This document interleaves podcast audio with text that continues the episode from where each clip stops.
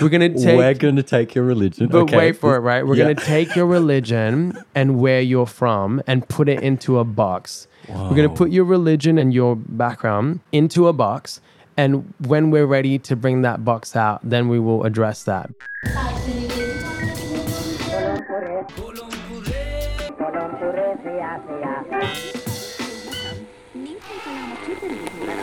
We would like to acknowledge that we are on stolen Yuggera and Turrbal lands, and as settlers of colour, we reflect upon the damaging legacy of colonisation.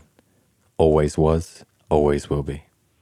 Hey, it's Dylan, and this is Creator Tales from Kaju Creative. Today we sit down with Siki Daha, an artist largely known for his music, but who wears many hats with ease.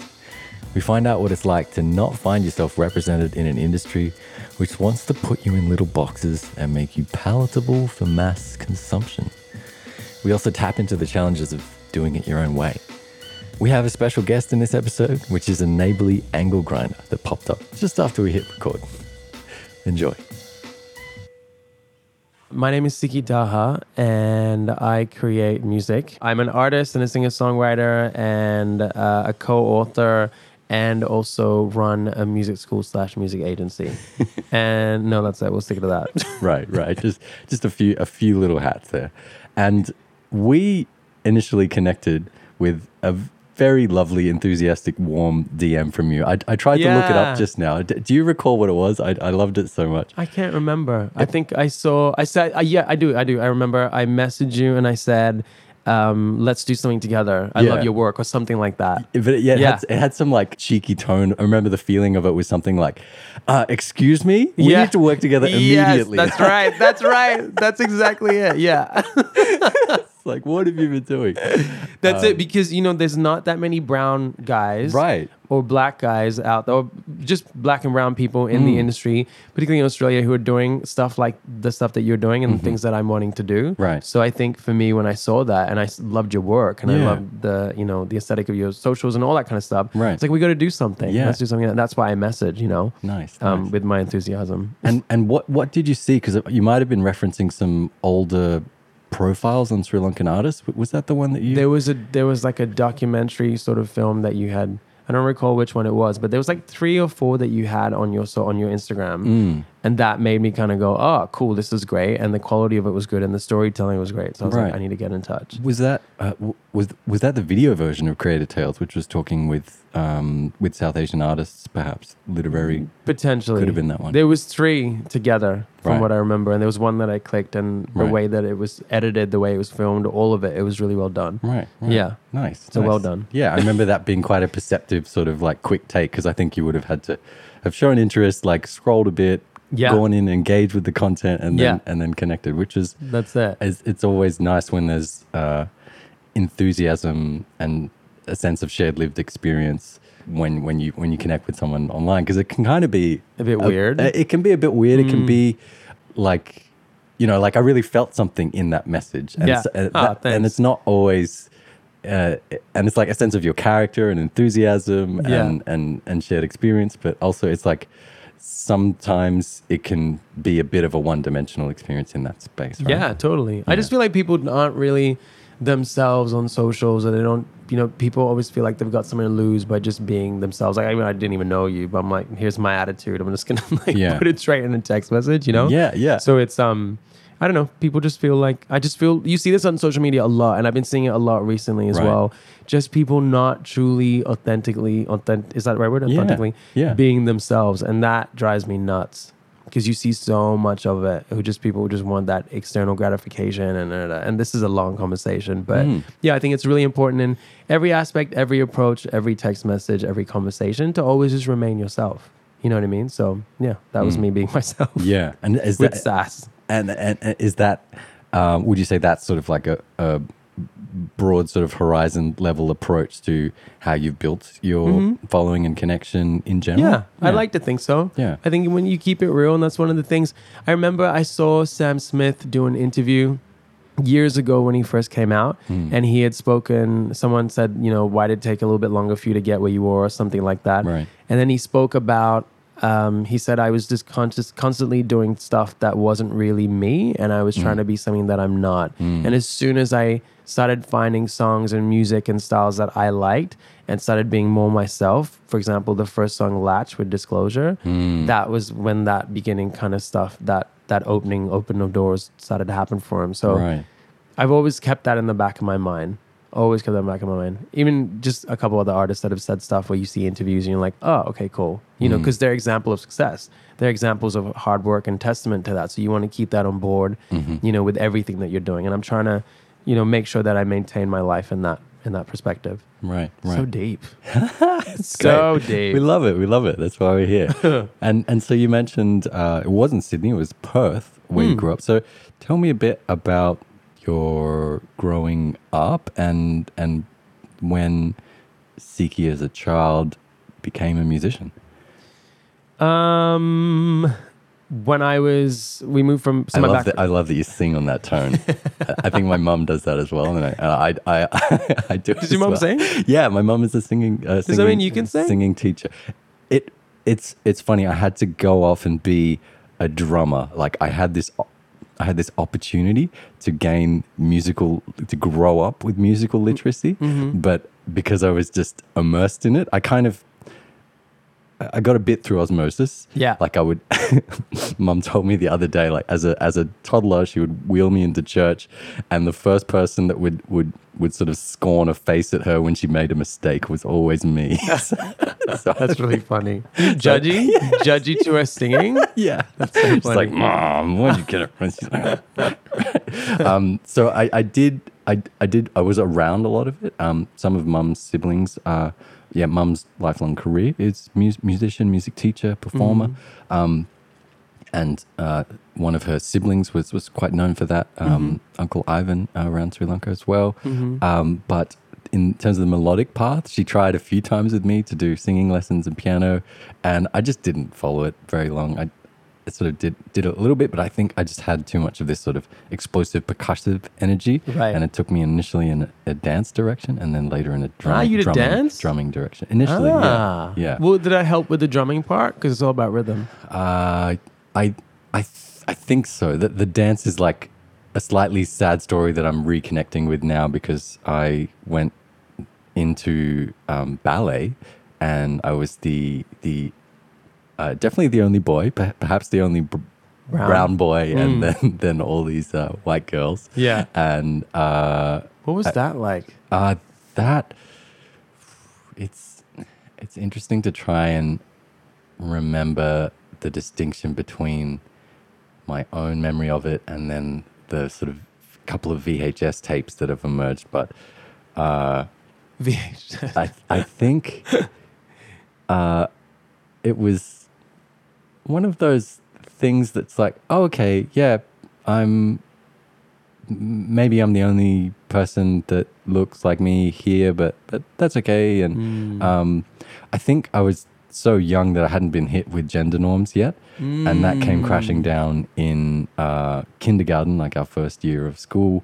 Uh, when the the teacher innocently asked everyone to stand up who did certain activities, they're like, "Who plays cricket or who plays basketball and then those people stand up and it's a bit of a yay and then like who does dancing and then i stand up with all the girls and then Yeah. there's pointing and laughing and then boom that's the end of my end of No, my that's dance. horrible. yeah it was it's it's, it's uh, yes there's a few like kind of creative missed opportunities like i could have grown up with melodic literacy and i could have grown up with like ba- like amazing ballet skills and dance Would you do it choreography. now though? I have not necessarily gone back into ballet, but I am very much getting back into dance uh, in a few different, like some beginner choreography classes here and there. Like dance has been a big part of my world as a music lover and live music nut. Um, but I've come at it as a um, non in a non choreography space. Like sometimes I've gone to uh, ecstatic dance, five rhythms, those sorts of spaces, and just moved and and my improvising background as a musician has sort of flowed into that movement space. Right. Um, but yeah, I'm just sort of getting my feet in dance again, and it's it's very pleasing. Yeah. Does it feel good to do it now though? It it, it does. Yeah, I guess everything all in the right time, like all the good things in the right time. Wow. So how fascinating, isn't it? yeah. the things that shape us as kids Yes. and things that kind of those monumental moments that mm. redirect our lives at mm. such a young age. I see this so much with clients that come in for the music school side of it, for the music group, mm-hmm. people who are singing and they are just um, so scarred and traumatized by so many things that have happened mm. to them as a kid, you know, or I couldn't sing, you know, my, my sister said this to me when I was five years old, or my, my auntie said this to me when I was 15 and I haven't sung since then and I'm now Right. 45. People being shut down. Yeah, because people don't know how to deal with their traumas. People don't take the time out because they're just living life day in and day out, day in and day out. And this is the thing with COVID. Hmm. When COVID happened, it made people take the time out to sit and reflect. There was no choice. Hmm. You know what I mean? And if you chose not to, that created a sense of depression. That created, you know, there was a lot of suicide rate. The suicide rate went up. Right. So there's a lot of that stuff that happens. So I think if we don't take time out to specifically look at our traumas, specifically look at things that have shaped us in our lives, that have readjusted our pattern and thought, hmm. then you know it, it's it's something that kind of gets us in the long run. You know, and then mm-hmm. you spend your whole life wondering what if or you know why or shoulda, woulda, coulda. Definitely. You know, I feel we Definitely. digressed. Yeah, but we hold that. Yeah, this this whole little side journey came came from me being quite amused that you were to- that you were toning on an on an um, but Yeah, we, we were going um, back into your your. That's music right. I feel like I started interviewing you. That's great. All good. Music for me. So where, where where did I start? So my background's Pakistani, Hmm. and I grew up in Dubai and I grew up in Perth, and then we I was there until I was. Have I told you I was born in Dubai? No. we got a few.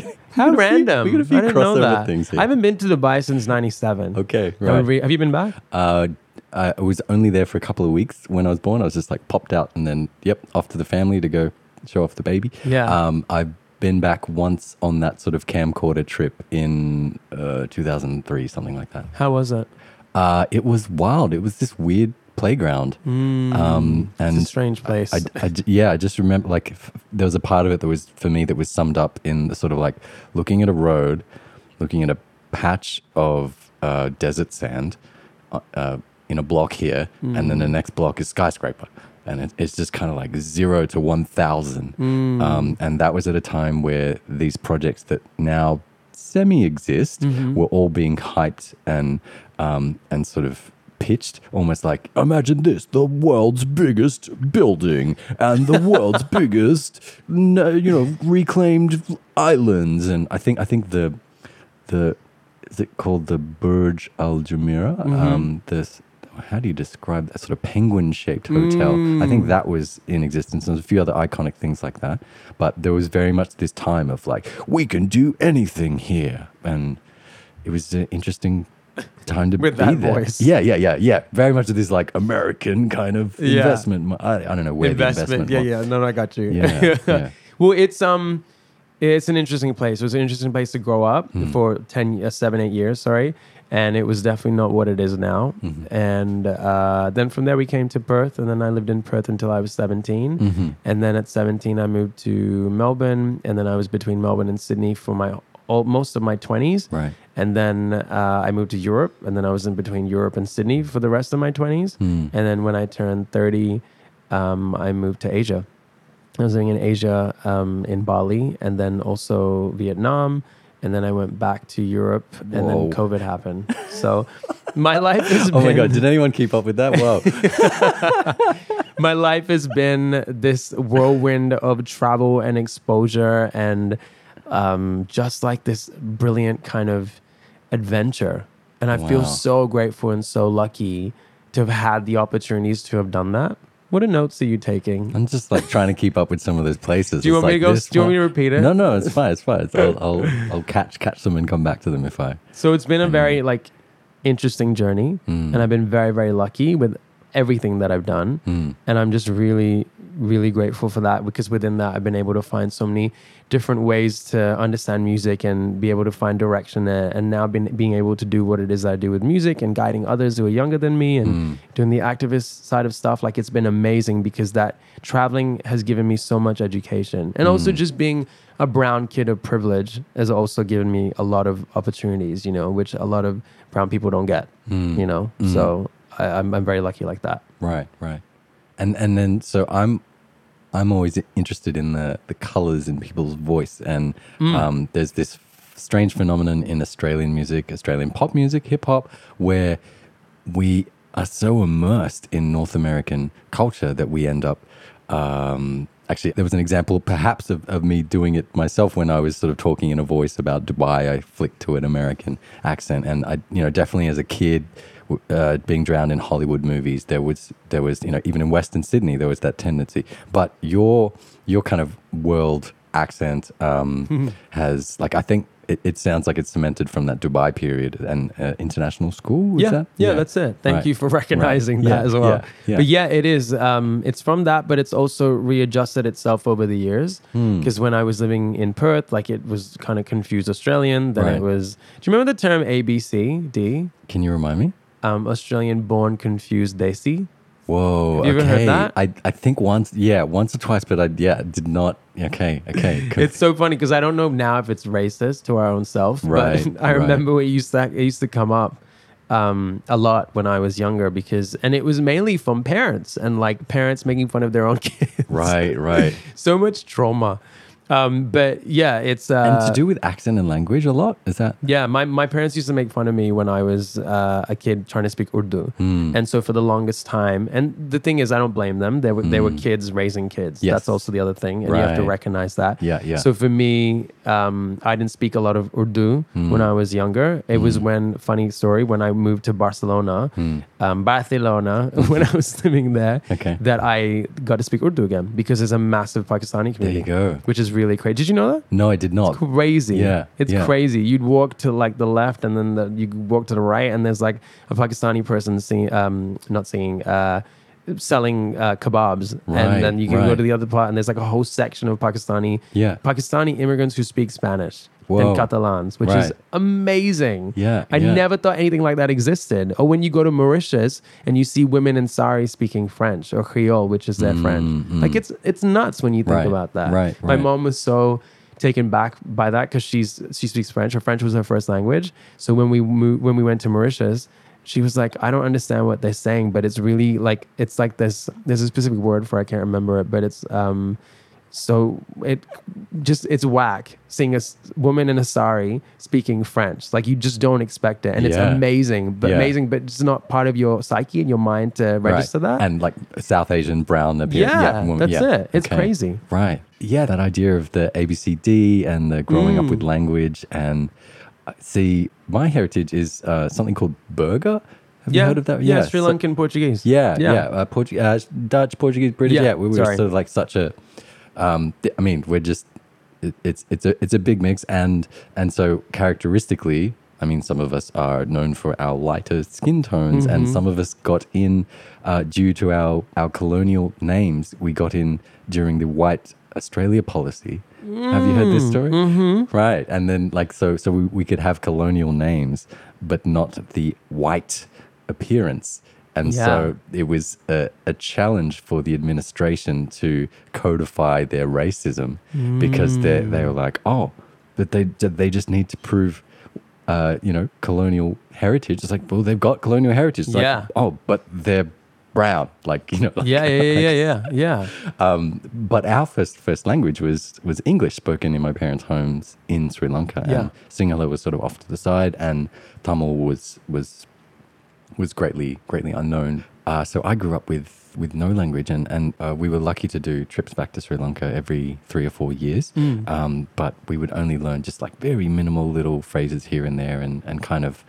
I guess we got savvy with Sri Lankan English. Yeah. Um, but uh, when I moved, when I did my motherland voyage, my overland uh, and sea trip back to Sri Lanka to live there for a few years, Mm-hmm. I started from scratch, and I had that sort of really intimidating thing of like trying to learn it out on the street. And uh, somewhere on these shelves is a trilingual uh, trilingual resource dictionary from the uh, the Caucasian British linguist who I found Oh. was the best teacher uh, that I could possibly find for uh, learning uh, Tamil and English because he understood coming from an English as a native language um, direction. Whereas, because um, I'm not sure how it is for uh, languages that you have gr- grown up with, but the there is a big striking difference between the formal and the informal on the street language, and and a lot of the Sinhala resources in particular went like dive straight into the formal and like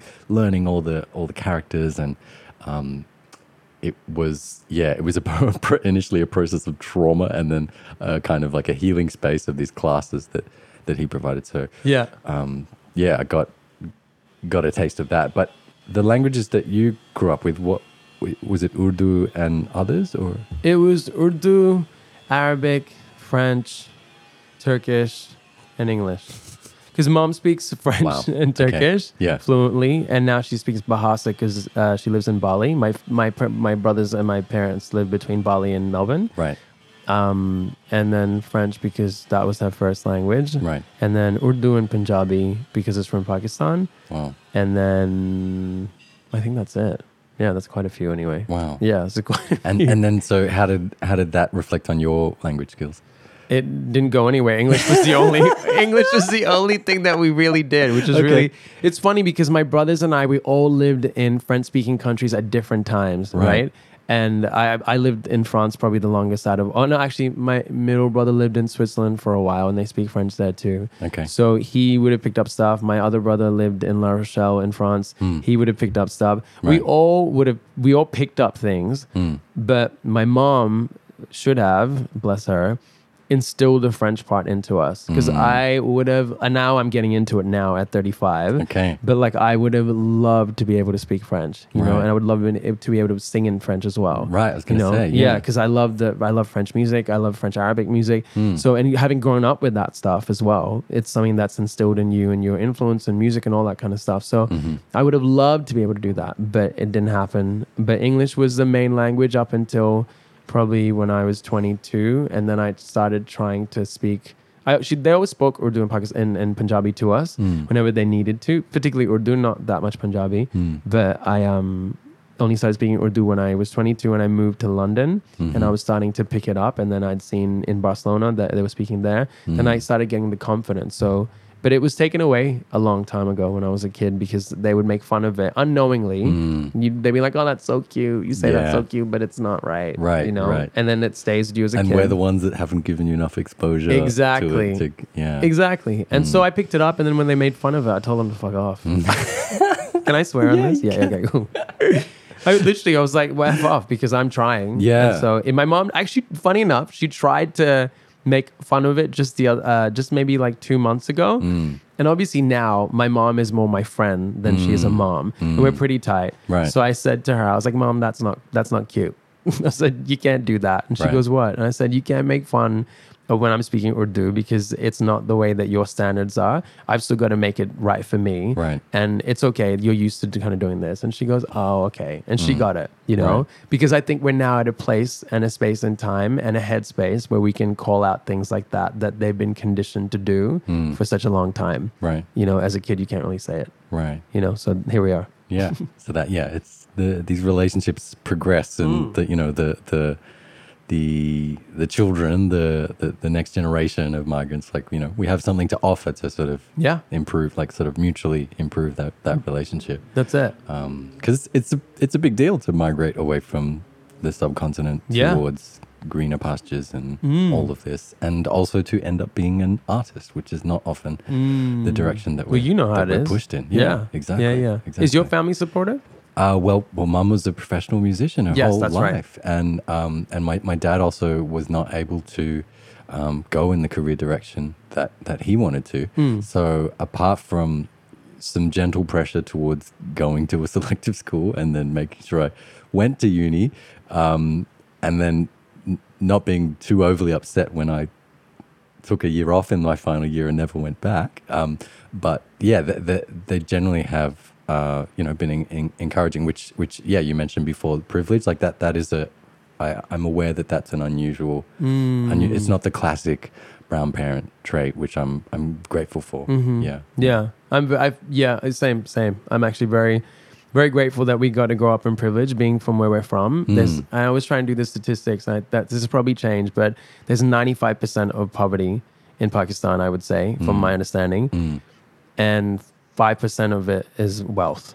Right, and I was very, very lucky. Is that correct? Yeah, 95. Yeah, and I was very lucky to grow up in the wealth side of it Yeah. and be able to see what's happening beyond the walls and mm. within the walls, you know, of mm. having servants and drivers and cars and Yes. having all that kind of lifestyle. Yeah. But it- that's why it's important. And this is the values that were instilled in myself and I think my brothers as well mm. that you have to be able to give back when you are in a position to. You have to make a difference hmm. because you've seen both sides Right. and you've been part you've seen both sides but you've been part of the the safer side do you know what i mean Mm, Yeah. so it's really important as a brown person as a brown gay person Mm. as a brown gay australian south asian Yeah. individual Yeah. to be able to make that difference and i Right. don't think people do that enough Right, right. You know? Can you tell me? You there's there's there's several sort of hyphenated uh, sort of additions to your identity. Can you tell me about those intersections of identity and how that plays Hmm. Yeah. out for you?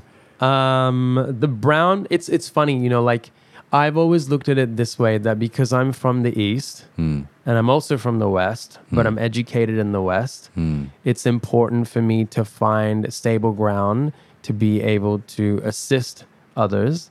I guess if we look at it from the gay perspective, there's Hmm. Yeah. not that many individuals who are from Pakistan or India or Sri Lanka, like any of those sides, or even Arabic countries Certainly. um, who are out loud and proud. Hmm. And when I say out loud and proud, doesn't mean they have to be parading in Mardi Gras. Just Right. comfortably themselves, right? Right, right. Which is, which is a, a big deal for many many migrants. It's, Yeah. it's not. It's it's it's a very different process to a lot of other people. That's Yeah. it. And I think culture and religion take a big step forward. Sorry, to have a big um, thing to do with it. And they're normally at the forefront, is Yeah. what I was trying to say. Right. And with that, a lot of kids feel as though they don't have a safe place to really be themselves. Mm. And I remember growing up, there was never, there was there was no one that looked like myself and like four four others who were my friends, who are still my friends today, like 15, 16 years later. Right. And they're black, right? So they're not even. They're, they're not brown kids from Arabic countries or from Muslim backgrounds, whatever. They're Right. black, African, Australian. So they're, they're not to say their journeys have been, you know, worse or better, but their journeys have been a bit different because Yeah. the religion religion part doesn't play a massive part in it. Right. My my particular friends, for example. Yeah. So for the guys who are from my culture or from that side, didn't really have much to say or didn't have a chance to really be themselves. So I never got to meet many people growing up who were like me or who mm-hmm. were, you know, comfortably happy to just be out and loud. Mm-hmm. So it's definitely been a journey. And I think for me now, with everything that I'm doing, it's really important to be able to be a safe place for people like that mm. and to also be an example that you mm. don't have to.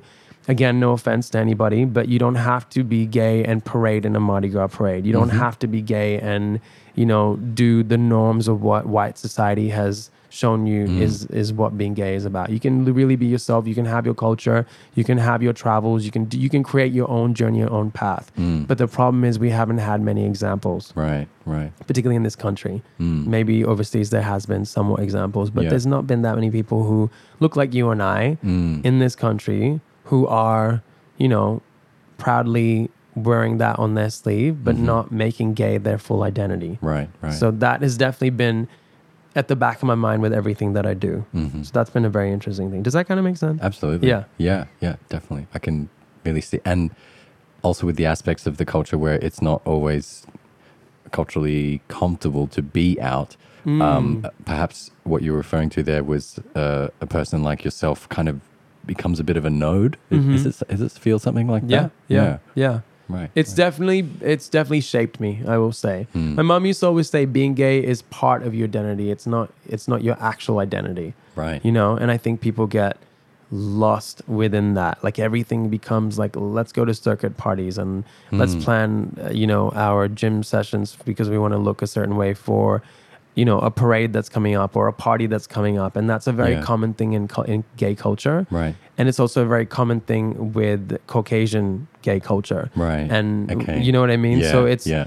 there's no examples of people who are as far as I know, again, Mm-hmm. that I that I've come across, um, of Sri Lankan, Pakistani, eh, um, even you know Arabic gay guys who are creating paths for themselves, who Mm. are doing their own thing. You know, this is one thing that I've kind of stayed away from is particularly joining being a singer who's part of the gay community if that makes sense the reason i've done that i haven't i've consciously stayed away from being a lgbt Mm. you know Yeah. uh, singer is because i don't want every everything that with my music to be associated with just that community. Yes. I want it to be very, very broad. Yeah. Because I see a lot of the gay singers that I know who, and I won't name names, but Yeah. I see a lot of the gay singers that I know that they, the music and the clubs and the events and everything that do is specifically catered to the LGBT community. Right, right. You know, and I think um, that I've kind of been very conscious of that with everything that I do. So I Mm. Just, I've just, I guess what I'm trying to say is that creating your own path is very important Yeah. but still being able to accept and be part of a community that somewhat embraces you is great, but the fight is still very strong. Right. Does right. that make sense? Yes, Yeah. yes, yes. I think so, and, and that makes me think of, um, I guess, a culture like ballroom, which, uh, you know, I wasn't so aware of it, or at least by name, until, until it gets featured by someone like Beyonce, right? So then uh, there's that kind of debate, or uh, of like, is it celebration or appropriation? But then there's also this thing of I think I saw a touring artist recently of like, oh, when this person's not collaborating with Beyonce, they're doing this, this, and this, Mm. and that that was a, a, a member of the, the queer the queer community, and Yeah. uh, yeah, it's just like how how do you? I, I know you you said you're sort of uh, hesitant to, you know, go down too far. Like you don't want people to sort of like bunch, Pigeonhole bun- you. pigeonhole you Mm. into that into that box. But how does that sit for you where, where you have a, a queer culture that's risen to certain notoriety where it's uh, celebrated and featured by someone who's not part of that community, but then they're also serving to lift that up. How, how, how does that Mm. balance sit for you? I wish I had an answer. Right. I don't Yeah. at this point in time. But what I do know is that I want to keep doing what it is that I'm doing in Mm-hmm. hopes that the music transcends anything to do with sexuality. Yeah. Any, and I hope that people will come to my Instagram page or my music page on Spotify, Apple Music, or even a show Right. and go, that guy's really good. He's Yeah. a great singer. Yeah. He's a great artist. Yeah. Oh, and he's gay. You know what I mean? Not that you see me at every single gay event, every single gay charity event. Like it's just it becomes too gay, gay, gay, gay, gay. gay. You know what I mean? And I'm not interested in that. I'm not interested in that. In Australia, that's a very common thing. Right. You know, there's a one singer who I adore. I think he's a lovely person. I will I will know I won't say his name. Yeah. And he is a brilliant. He's a brilliant writer. He's a brilliant singer. He's a brilliant artist. He looks really great. Everything about him is working. But everything he does, where live performances are concerned, is at gay events. Okay. Right. Yeah. Every every song that he's released has been specifically gay. Right. It's been a gay storyline. It's been a gay thing to do with. It's everything's been gay, gay, gay.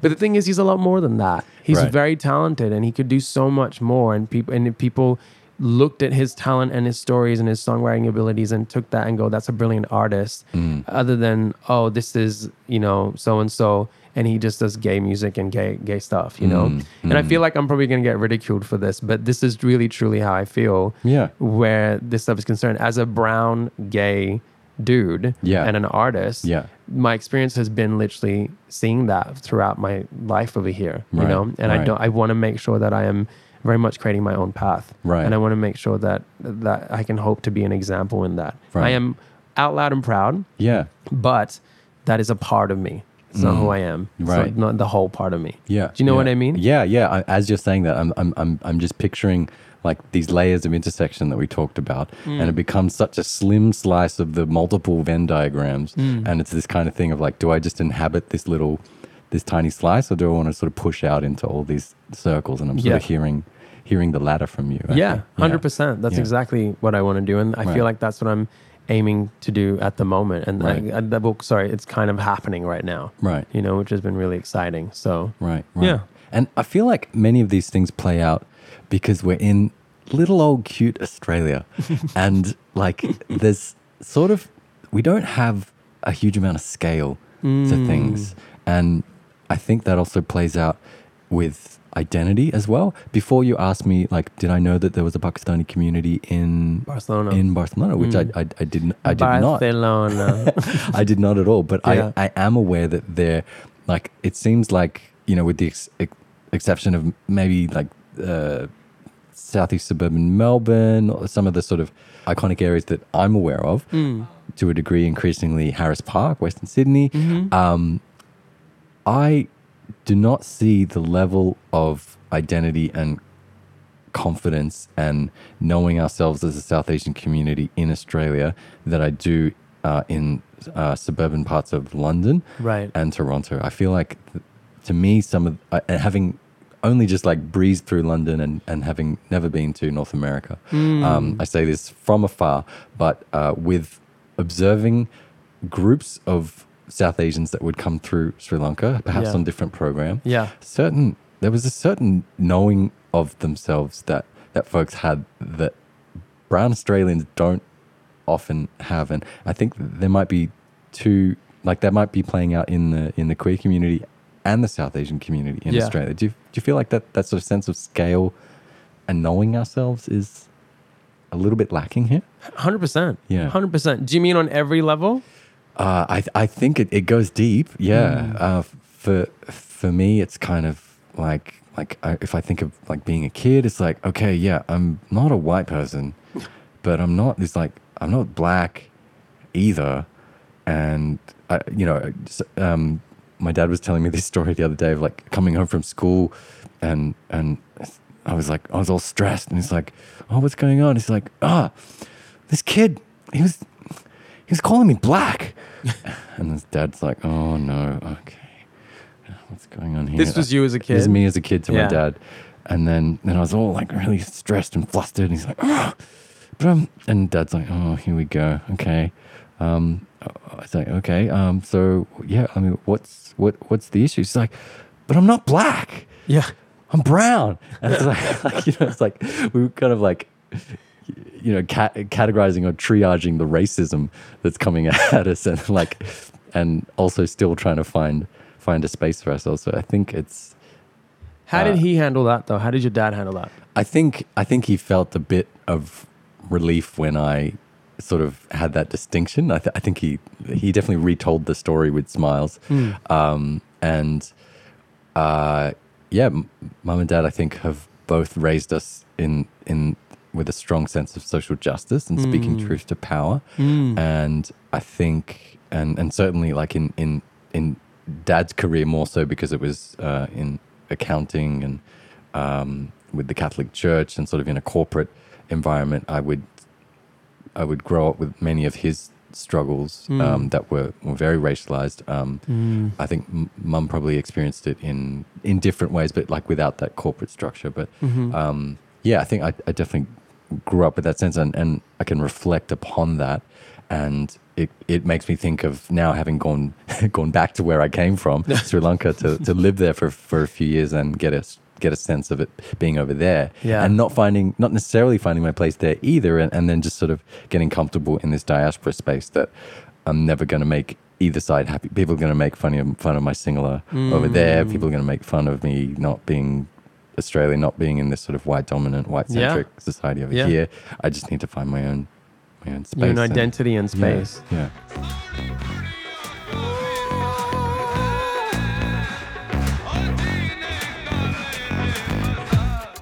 Grew up thinking I was white, didn't know wrong or right. Heritage culture out of sight. Brown family on the street, South Perth. You know, since Black Lives Matter happened in 2020, so many Yeah. shifts internally happened mm. and so many shifts externally happened in this country particularly, right? Yeah. And I think for me, I've started like stepping up to what that means to me and what mm. that looks like and what it means to be authentically true to myself in conversation, Yeah. in everything that I do, right? Mm. And having those conversations with my mom and my brothers has been really, really pivotal. Right. And what I learned in that is that my brothers have been whitewashed and very conditioned Right. to be a certain way. Right. You know, and like I love my brothers and I'm very close with them. Yeah. But they their sense of, I guess, identity got lost somewhere in Hmm. the in the middle um, when moving from Dubai to Australia. Uh, sorry, Dubai to Pakistan, then Pakistan to Australia, and Right. going back and forth, back and forth Right. They kind of got lost in you know i feel like they did they're probably going to slap me for this but i feel like they got a bit, little bit lost in who what what am i south asian am i white am i Yes. brown am i black am Yeah. i Yeah. like where do i where do i sit Yeah. and probably now I can talk to them about it and we can have conversations. Yeah. But the way that I speak to them about it is from a place that they're not really exposed to.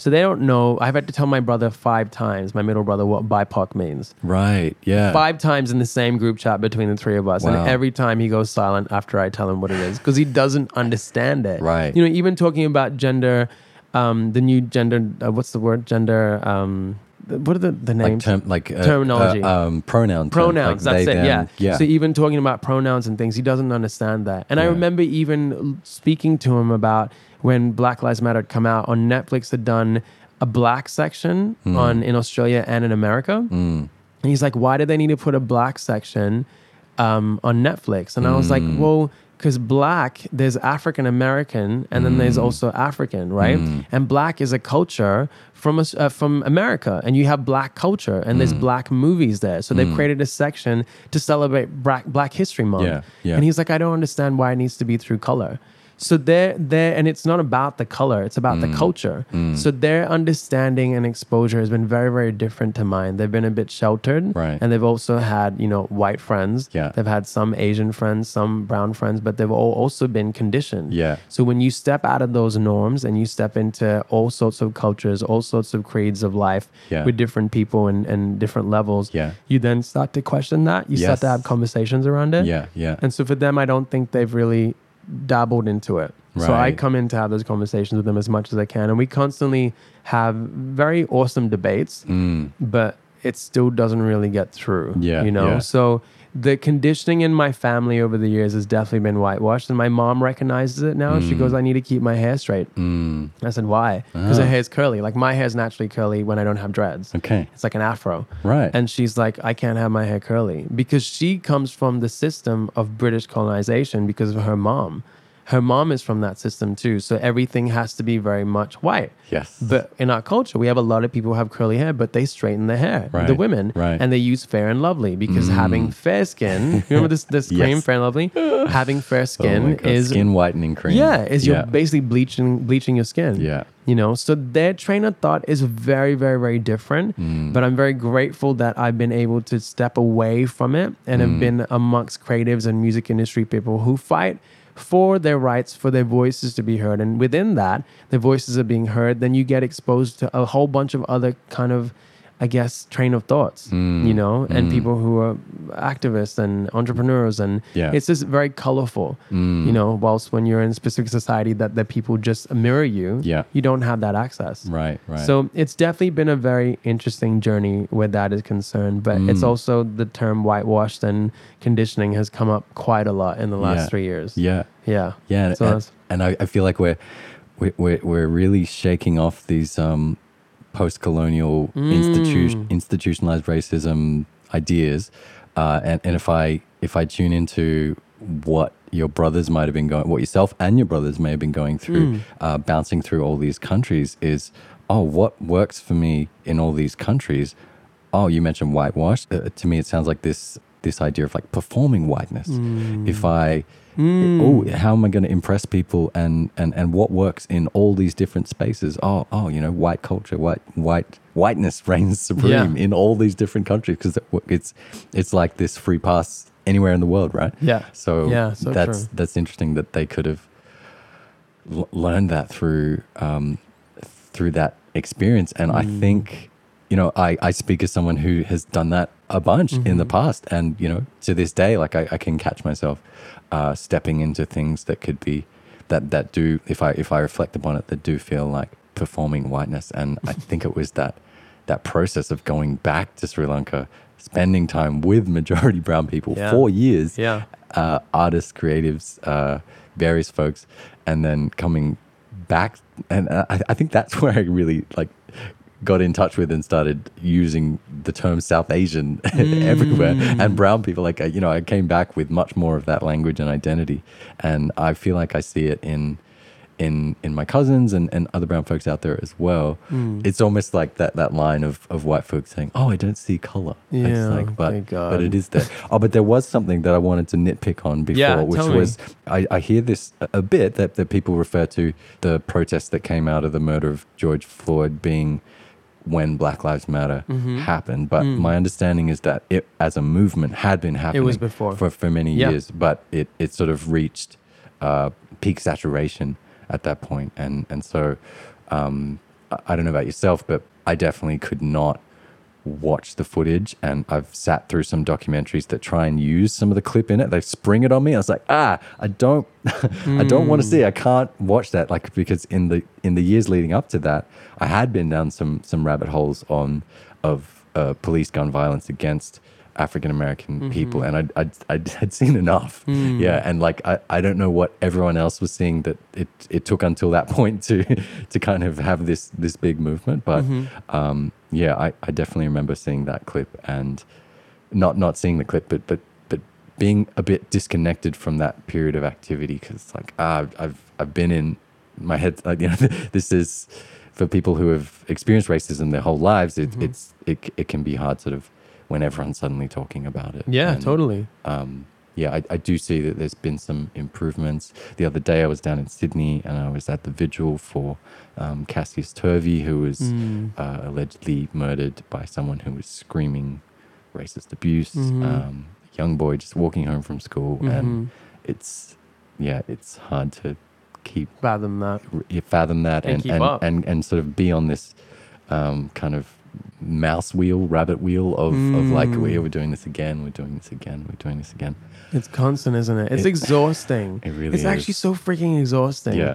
Even like seeing this stuff on social media, like it's just never ending with these protests and with the things that like America just for example America it just keeps going back and forth back and forth between things that are just basic human rights right Mm. yes. because church state is saying that they need to do A B and C or then Yeah. you go to Iran and it's women basic rights for them to just be normal human beings and have some sort of equality Mm. and then it's again men from religious pers- uh, perspectives who are creating their own Yeah. Understandings of what it is that women can and cannot do just so they can have that power Hmm. or that hierarchy that that ex- exists in that in that world right Hmm. and then you go somewhere else so like it just everywhere around the world it's the same same thing and it's just it's such bullshit you know what I mean? And it's so exhausting because it's just it's an ongoing fight. Right. And I don't know what it is, but I feel like this is this is maybe just me, but I feel irritated Yeah. at the previous generation for the mess that they've created. Not Mm. only these sort of things, but you think of climate change. Like, was no one using common sense back then?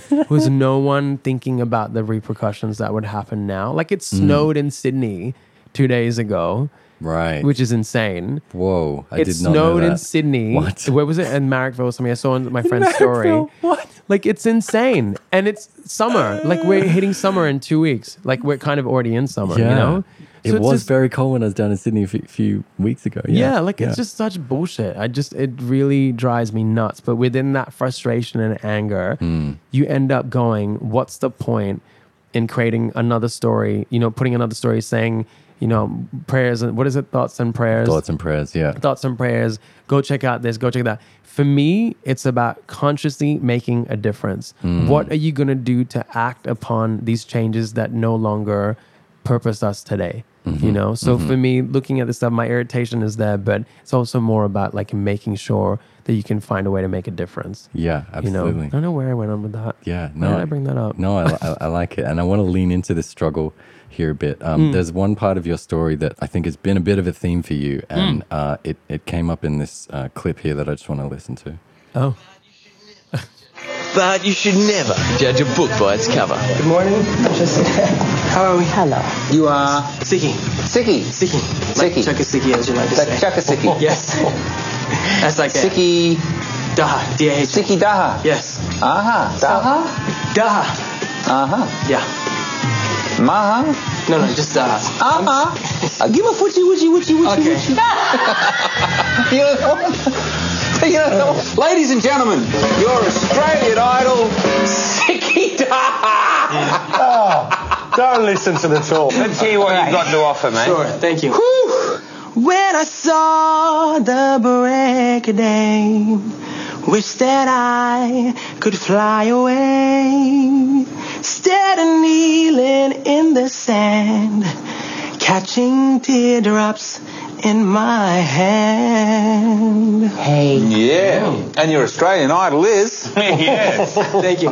Man, very And good. And your fool is Mark Holden. Can I just say it's an honor to meet you, by the way? Thank you very much. That's it's nice to meet you guys too, with Marcia Hines. Beautiful. It's nice to meet you too. It's not that nice to meet us, to be honest. Let's be But you honest. calling me Sticky Maha. What do you want me to say? I got proof. Sticky Proof nerds are bringing sexy. Nerds. I love that my song came out afterwards, and it was like "Make me wanna slap you." All right.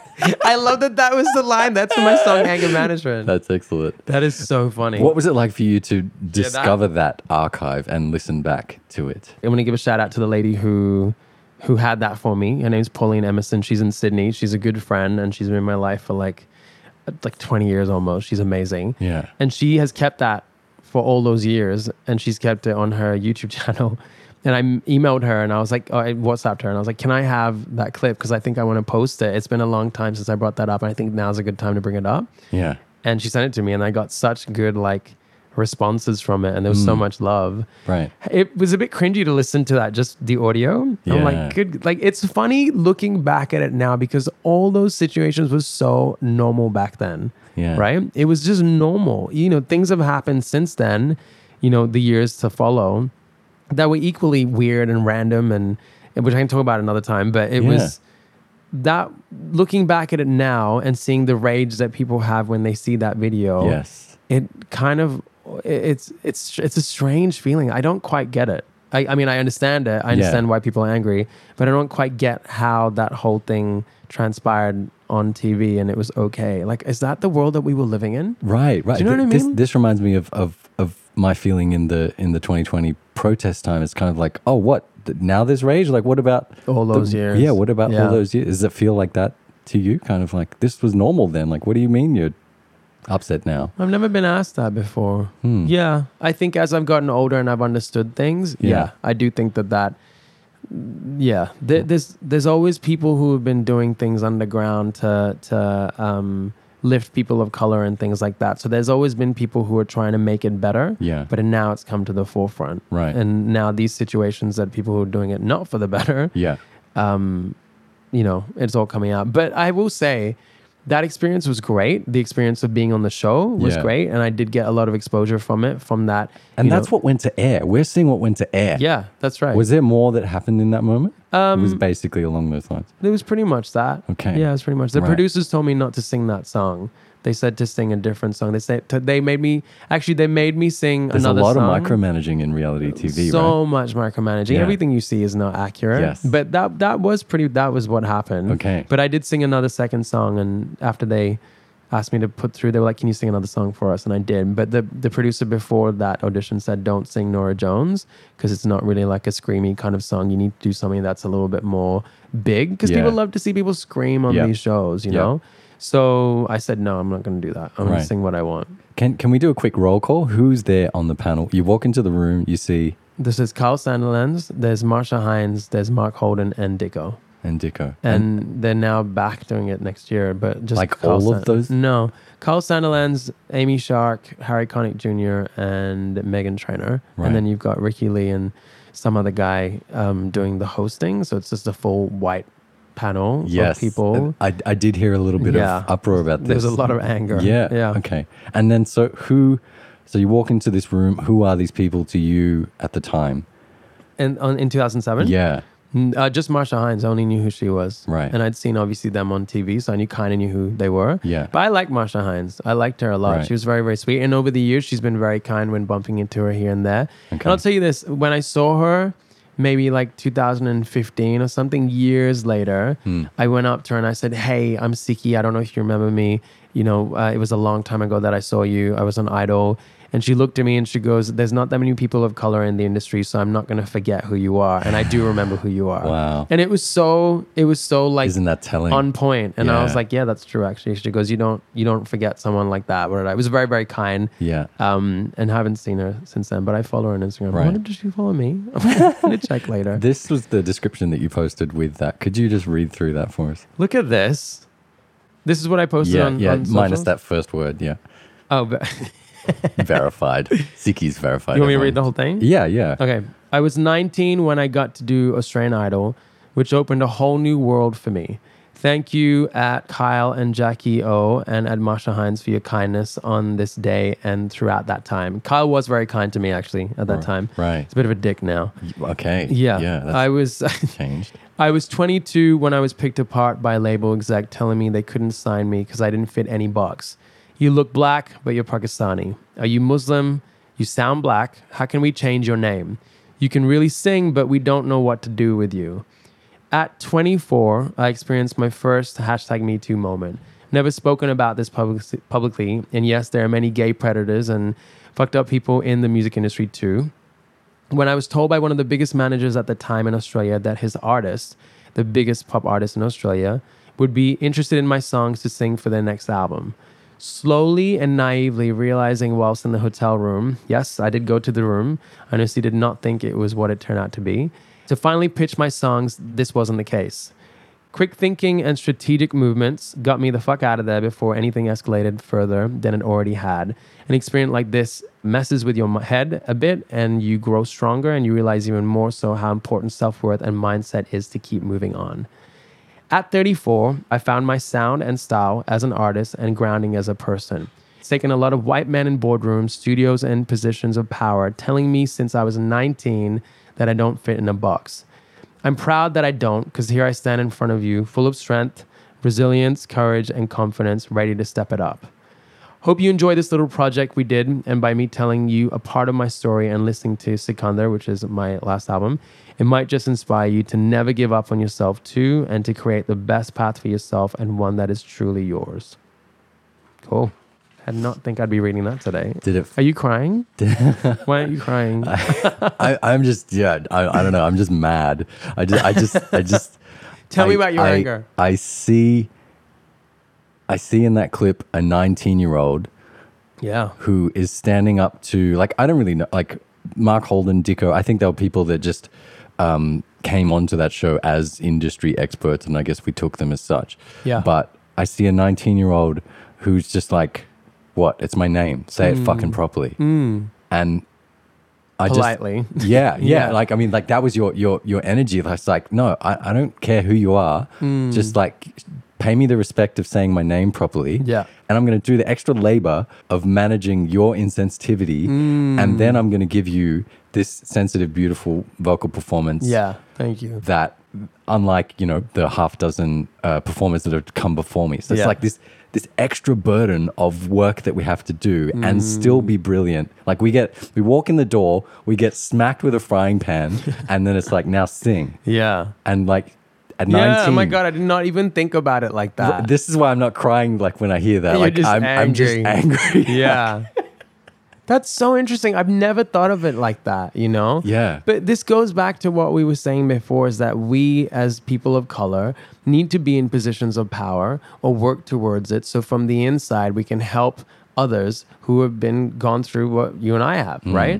So this situation has happened for a reason that now Mm. at 35, I'm in a much different position because a situation like that or a journey like that has shaped me. Mm. So now I'm trying to make a difference for others who have who don't need to go through something like that. So that they, Mm. they do know that they are safe. They do know there's a safe place, you know, and there's guidance Yeah. from experience. So Right. as much as it sucked, I'm also glad that it happened and I'm grateful for that moment, you know. But I get your anger. I understand it. Yeah. Yeah. And uh, Mark Holden in that moment, Hmm. like we got we got we got Kyle Sandilands, who I guess maybe was known for more infamous behavior maybe after then or later Mm-hmm. Yeah. or increasingly so. Yeah. But yeah, you, you were giving them a shout out as like, you know, sort of holding space and like Marcia, Marcia Hines. Mm-hmm. Yeah. Always. Marcia Hines. Yeah. Um, and amidst all of that, there was a nice bit of sass of there's three white men on the panel Three white men Mm-hmm. and, and a one black woman. and one black woman. Yeah. And with a nice bit of sass, you're you stand in front of this panel of four people and say, "It's nice to meet you, Marcia Hines." Yeah. It's like amidst all of that, you Yeah. kept your voice. Yeah. You did your performance, and you still sort of told them how it is, and like. I didn't even, you know, it's so amazing. Thank you for saying all this because I've never ever looked at it like this. I've never thought about it like that. So it's so that- interesting that you say and you put it in such in a perspective because Yeah. Why is that? Because it's it's it's it's something that that you've been aware of and it's sat around on archives for a little while, and you're fi- Mm. you're finally like the feeling is like, oh, it's the time to tell this story, and Mm. I'm also going to re- reveal these really vulnerable parts of my journey as a musician. Mm. Um, but like, how was it for you? If if, if not those things, I'm really curious. Like.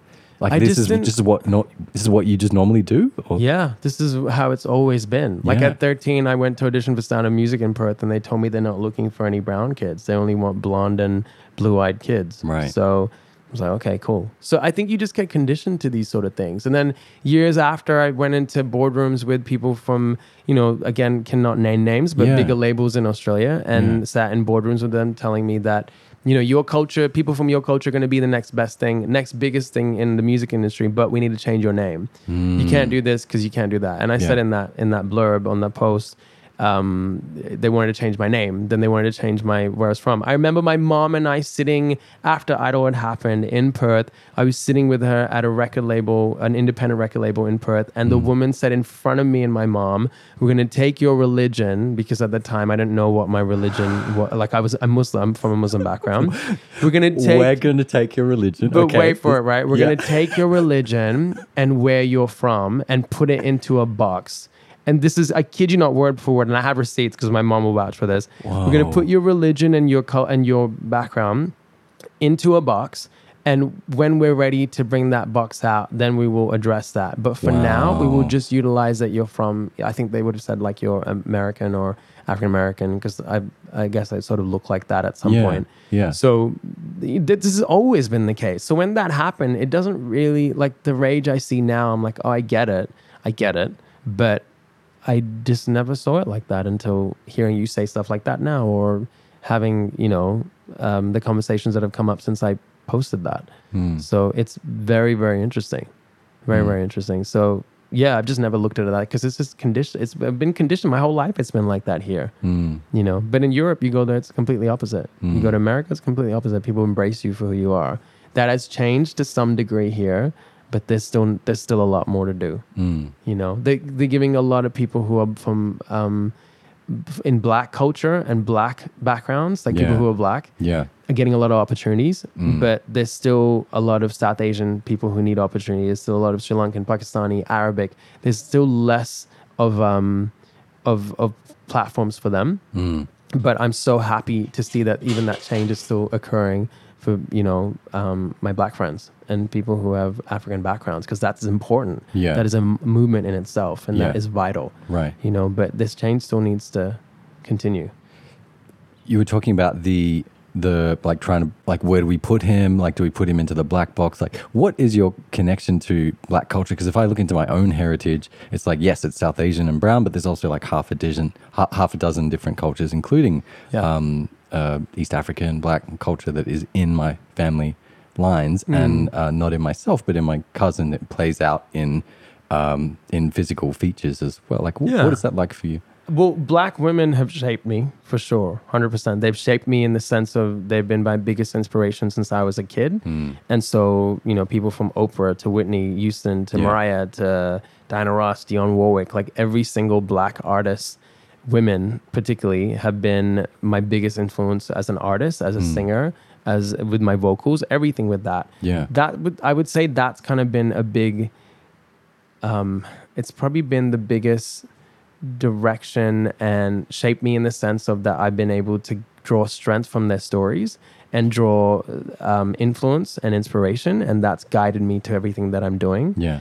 Um, but everything else has been, you know, ju- I would say just mainly inspiration. But a lot of it, I, I think, also because a lot of my friends are black. Hmm. My my two one of my two of my best friends are one's Kenyan Australian, the other one's Ghanaian Australian Yeah. and they're black and so i have a lot of, of you know black friends in my life and so i didn't really grow up with a lot of pakistanis or indians or um, Yeah, sri lankans because a lot of them were not equally out or equally proud of where they were from so right. So black queer culture is a strong hundred percent. Yeah. It's been a massive influence where that stuff is concerned, and that's given me a lot of strength as well. Okay. So I owe my life to that.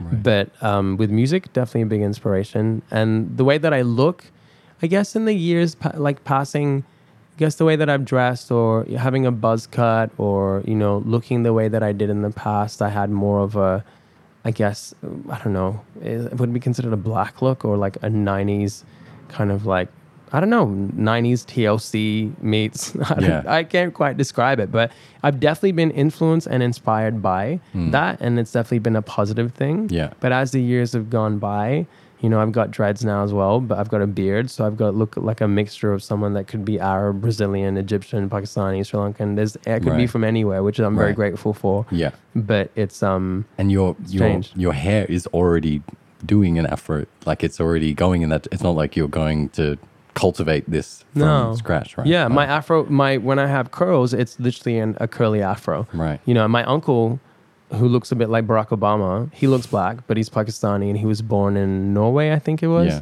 You know, and my mom has really curly hair, but she's always had it be straight. Right. You know, my middle brother has lots of curly afro hair as well. So we've all got something in there that would be considered, I guess. Yeah. If you wanted to look at it from the perspective, it could be from black culture. Yeah. But, you know, it's definitely still South Asian. Mm. Yeah. So with great difficulty, I am going to shortly bring this episode to a close, and we're definitely to have Still to pick so much this to up. talk to.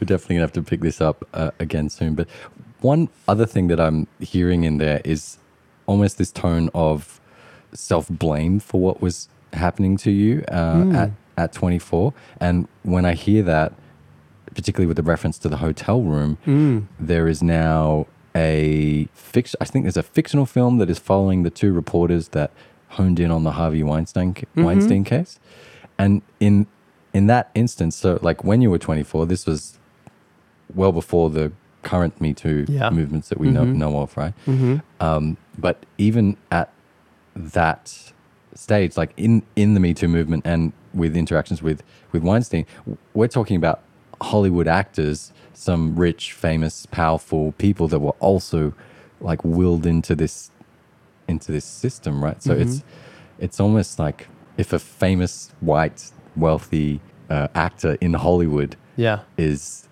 in this situation then a, uh solo 24 year old brown artist in Australia is also vulnerable to this system, right? Like it's like this whole It's just a system. whole the Yeah. system is sort of pinned pinned Yeah. against us. But that one is particularly harrowing. But you sort of refer to all these challenges as kind of I don't know if you'd call them battle wounds per se, but like Mm-hmm. things that have shaped you, and you've taken this on your journey, and Yeah. you're still going. You're inspiring others. You're teaching others, Yeah.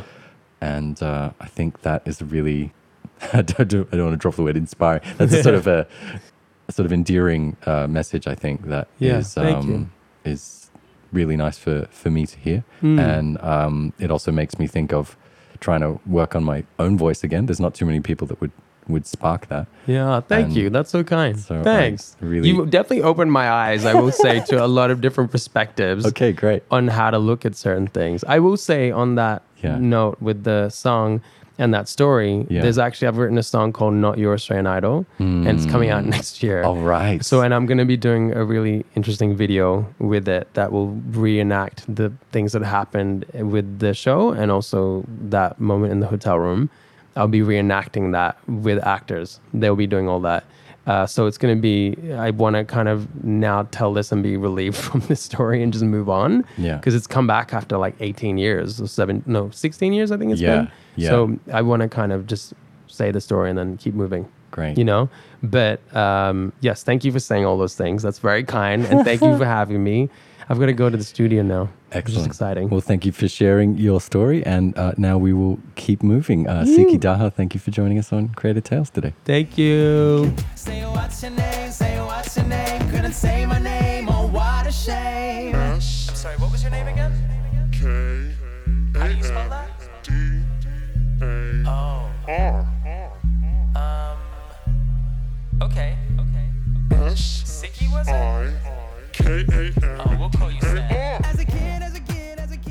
We hope you enjoyed this conversation. I mean, if you made it this far, I'm just going to assume that you did. So feel free to share with a friend and subscribe to catch the next one.